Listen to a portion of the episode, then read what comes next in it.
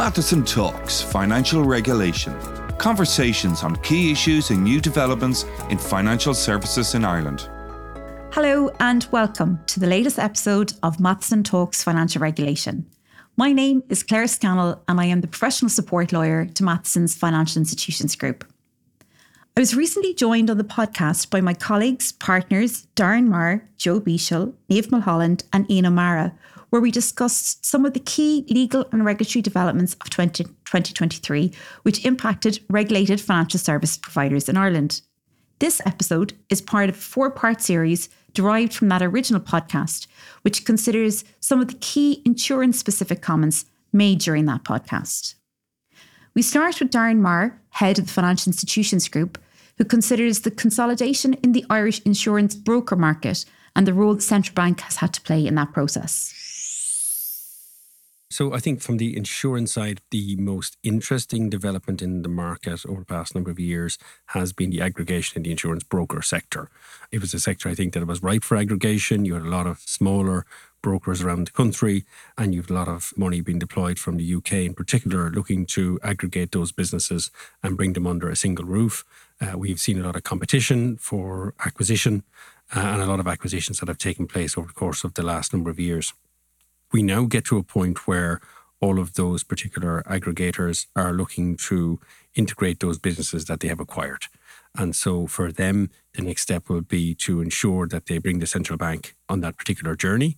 I think there's a number of areas where the regulator will be interested to see how those integrations are carried out.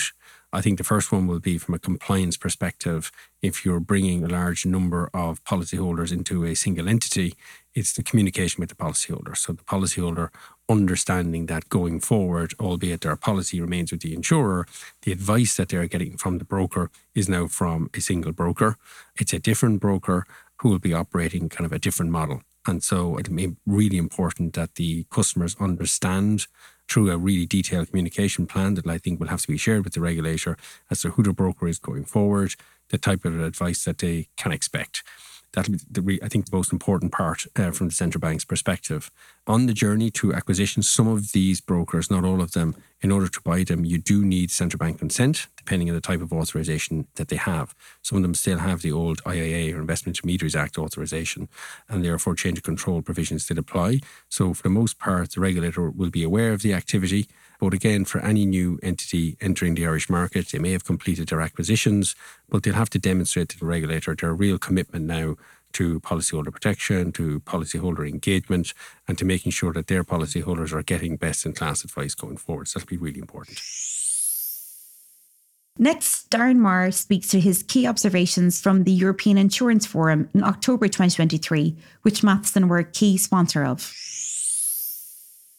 So I had the, uh, the pleasure of interviewing Charles Brindamour, the CEO, global CEO of Intact, the Canadian insurance group, at the European Insurance Forum in October, run by Insurance Ireland. We've been actively involved in participating and sponsoring that event for a number of years. So my discussion then with Charles Brindamour, it considered some of the key topics influencing the insurance industry, uh, many of which were explored further throughout the day. So to run down to them, one of the things he focused on was climate change, and you know, his point was the current insurance model will have to adapt in order to remain viable, and climate climate adaptation will be key to ensuring that viability.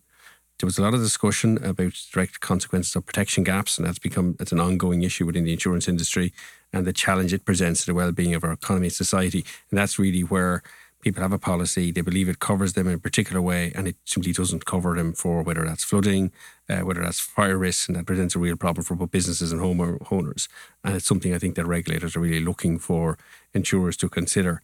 Cyber risk, as I think with every industry, was described as a massive threat to the insurance industry, but also interesting from the insurance industry perspective, a big opportunity, which it needs to come to terms with. And I think we're, we're a little bit away from that at the moment.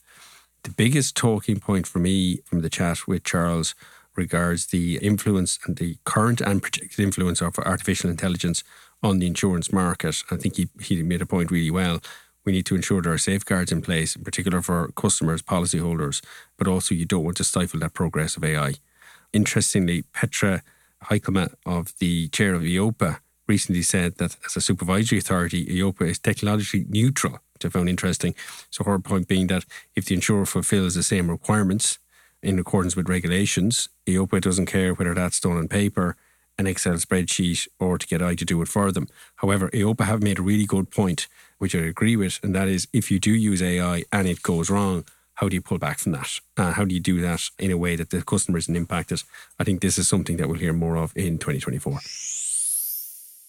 Next, I asked Joe Beashel about the European Commission's retail investment strategy proposal and why it has proven controversial within the insurance industry.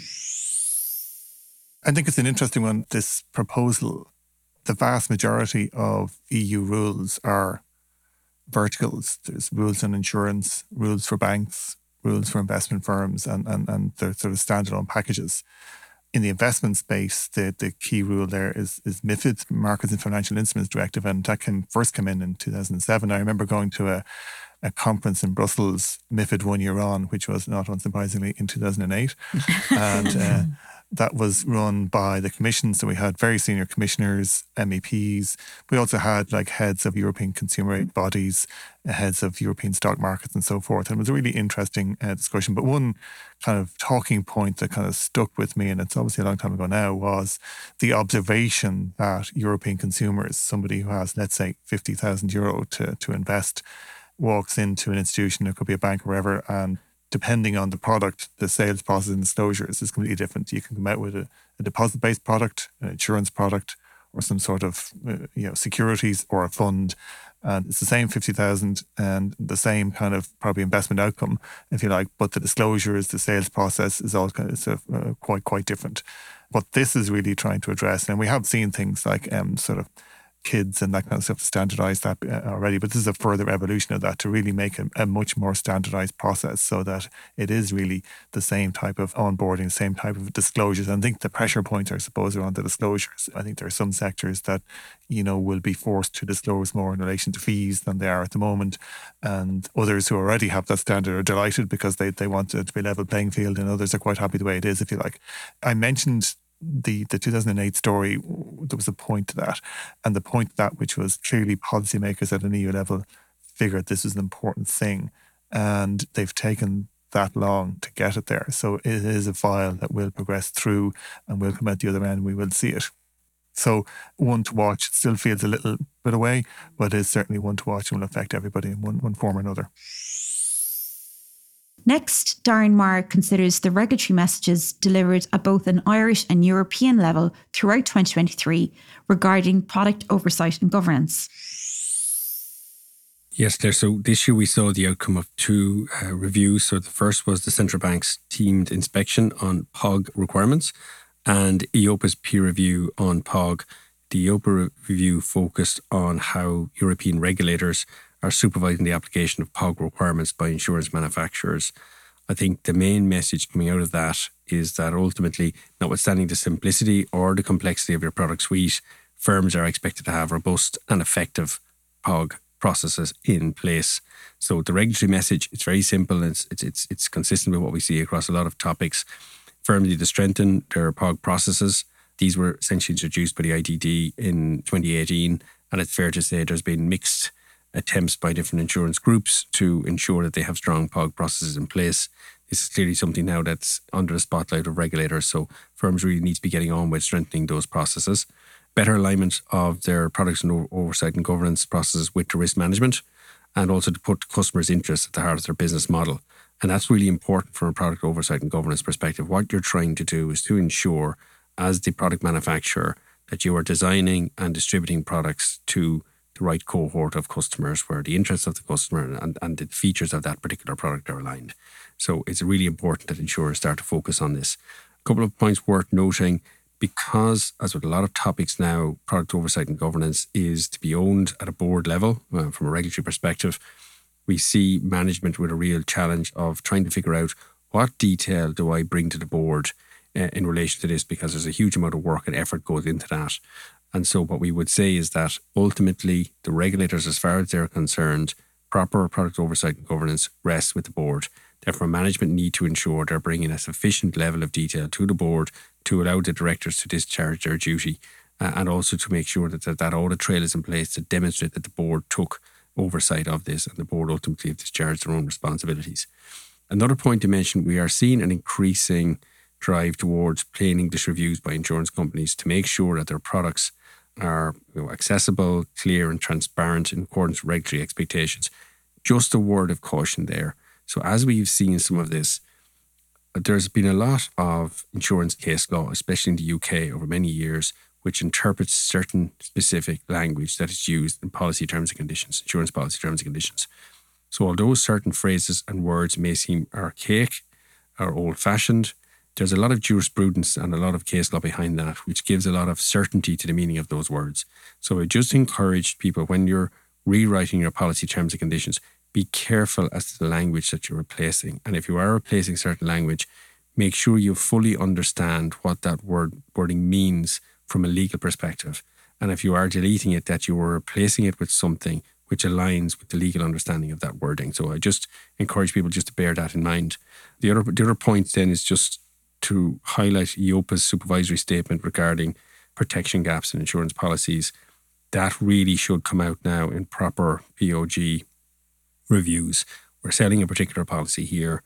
What's the expectation of the customers what's covered? What is actually covered under that policy? Are these exclusions fair? Are these exclusions reasonable? Do our customers understand these exclusions? Do the customers have a different understanding of what's covered by the policy? And that should all now be taken into account and properly documented in order to avoid those protection gaps in the future. Finally, Darren Maher highlights some of the key areas of importance which should be on the radars of insurers and insurance intermediaries in 2024. So we'll start off with just from a European perspective, Claire, the adoption of the Solvency II amending directive, which is very important for the industry, is being promised for mid 2025. Today it's been mooted by the Commission. If that deadline is to be reached, a lot of the heavy lifting will have to be done throughout 2024. So anticipating a lot of progress on that front. The main area focus that we are expecting, and certainly our clients are asking about a lot, is in relation to proportionality. And that's very understandably so the, particularly the supervision of low risk profile undertakings. I mean, it's just extraordinary the level of financial reporting, for example, that they have to do, even though they're low risk on a quarterly and annual basis. We would expect there to be some changes there to make life that bit easier for those firms. Also, the relaxation of ring fencing requirements and the holding periods of assets uh, to free up capital and the possible reduction in the risk margin. So these are really important features of the of the current Solvency II regime, and it is expected that certainly from a proportionality perspective, those requirements would be reduced for low, low risk entities. The other piece I mentioned, just the IDD or the um, Insurance Distribution Directive. EIOPA is required to prepare a report in its application every two years. Next report is expected early this year. Given the topic is considered during the five year of the IDD event held by EIOPA in March 2023, expect to see commentary and recommendations regarding ongoing issues relating to practical application of the IDD, digitalisation, and new distribution models, obviously very important emergence of more sustainable insurance products and integration of sustainability factors, risks, and preferences into the IDD. So all of that is very important as, as part of that, that review. The other piece, just to mention, EIOPA for its 2023 to 2026 strategy, a key focus in there will be protection gaps, which we've mentioned a number of times during this, this podcast. From a domestic perspective, just three things to mention on the insurance side. So, the impact of the risk of the hardening reinsurance market, that's obviously a big issue for insurance companies and cedents who are engaging with the reinsurance market. The central bank has indicated it expects firms to do an in depth consideration of this risk moving forward. So the central bank has asked for that. People need to document that review uh, and have clear action points which are which are followed up on and, and implemented. And then regarding the guidance for insurance and reinsurance undertakings on climate change risks, that was published in March of last year. The central bank has recently provided firms examples of best practice in this area and encourage them to reflect on this as develop their climate, climate change response. Firms need to take this into account when carrying out their own risk assessments. Finally, some people listening to this podcast in the insurance sector may already be in scope of the central bank's cybersecurity thematic review. That's aimed at assessing a range of cybersecurity controls based on responses to re- recent cybersecurity questionnaire. And we understand the central bank will continue this theme of reviews, thematic reviews on, on cyber, cyber risk into 2024. So there may be further communications with firms on this. So, that is just a snapshot of some of the key observations made on insurance from the podcast. For more detail on this and other sectoral specific considerations, you can hear the full podcast by following the link in the description. And for the best way for our listeners to keep up to date on legal and regulatory developments throughout 2024, check out the Financial Institutions Group's weekly Top 5 at 5 email. FIG's Top 5 at 5 is a complimentary weekly subscription service where our subject matter experts highlight five of the previous week's key financial services developments. If you're not subscribed and you would like to be, please reach out to myself and we will have you added to that list. In the meantime, thanks for listening. Join us next time on Matheson Talks Financial Regulation. Thanks for listening to Matheson Talks Financial Regulation. For more information on issues raised in this podcast or for any general queries, you can contact claire.scannell at matheson.com or visit our website at matheson.com.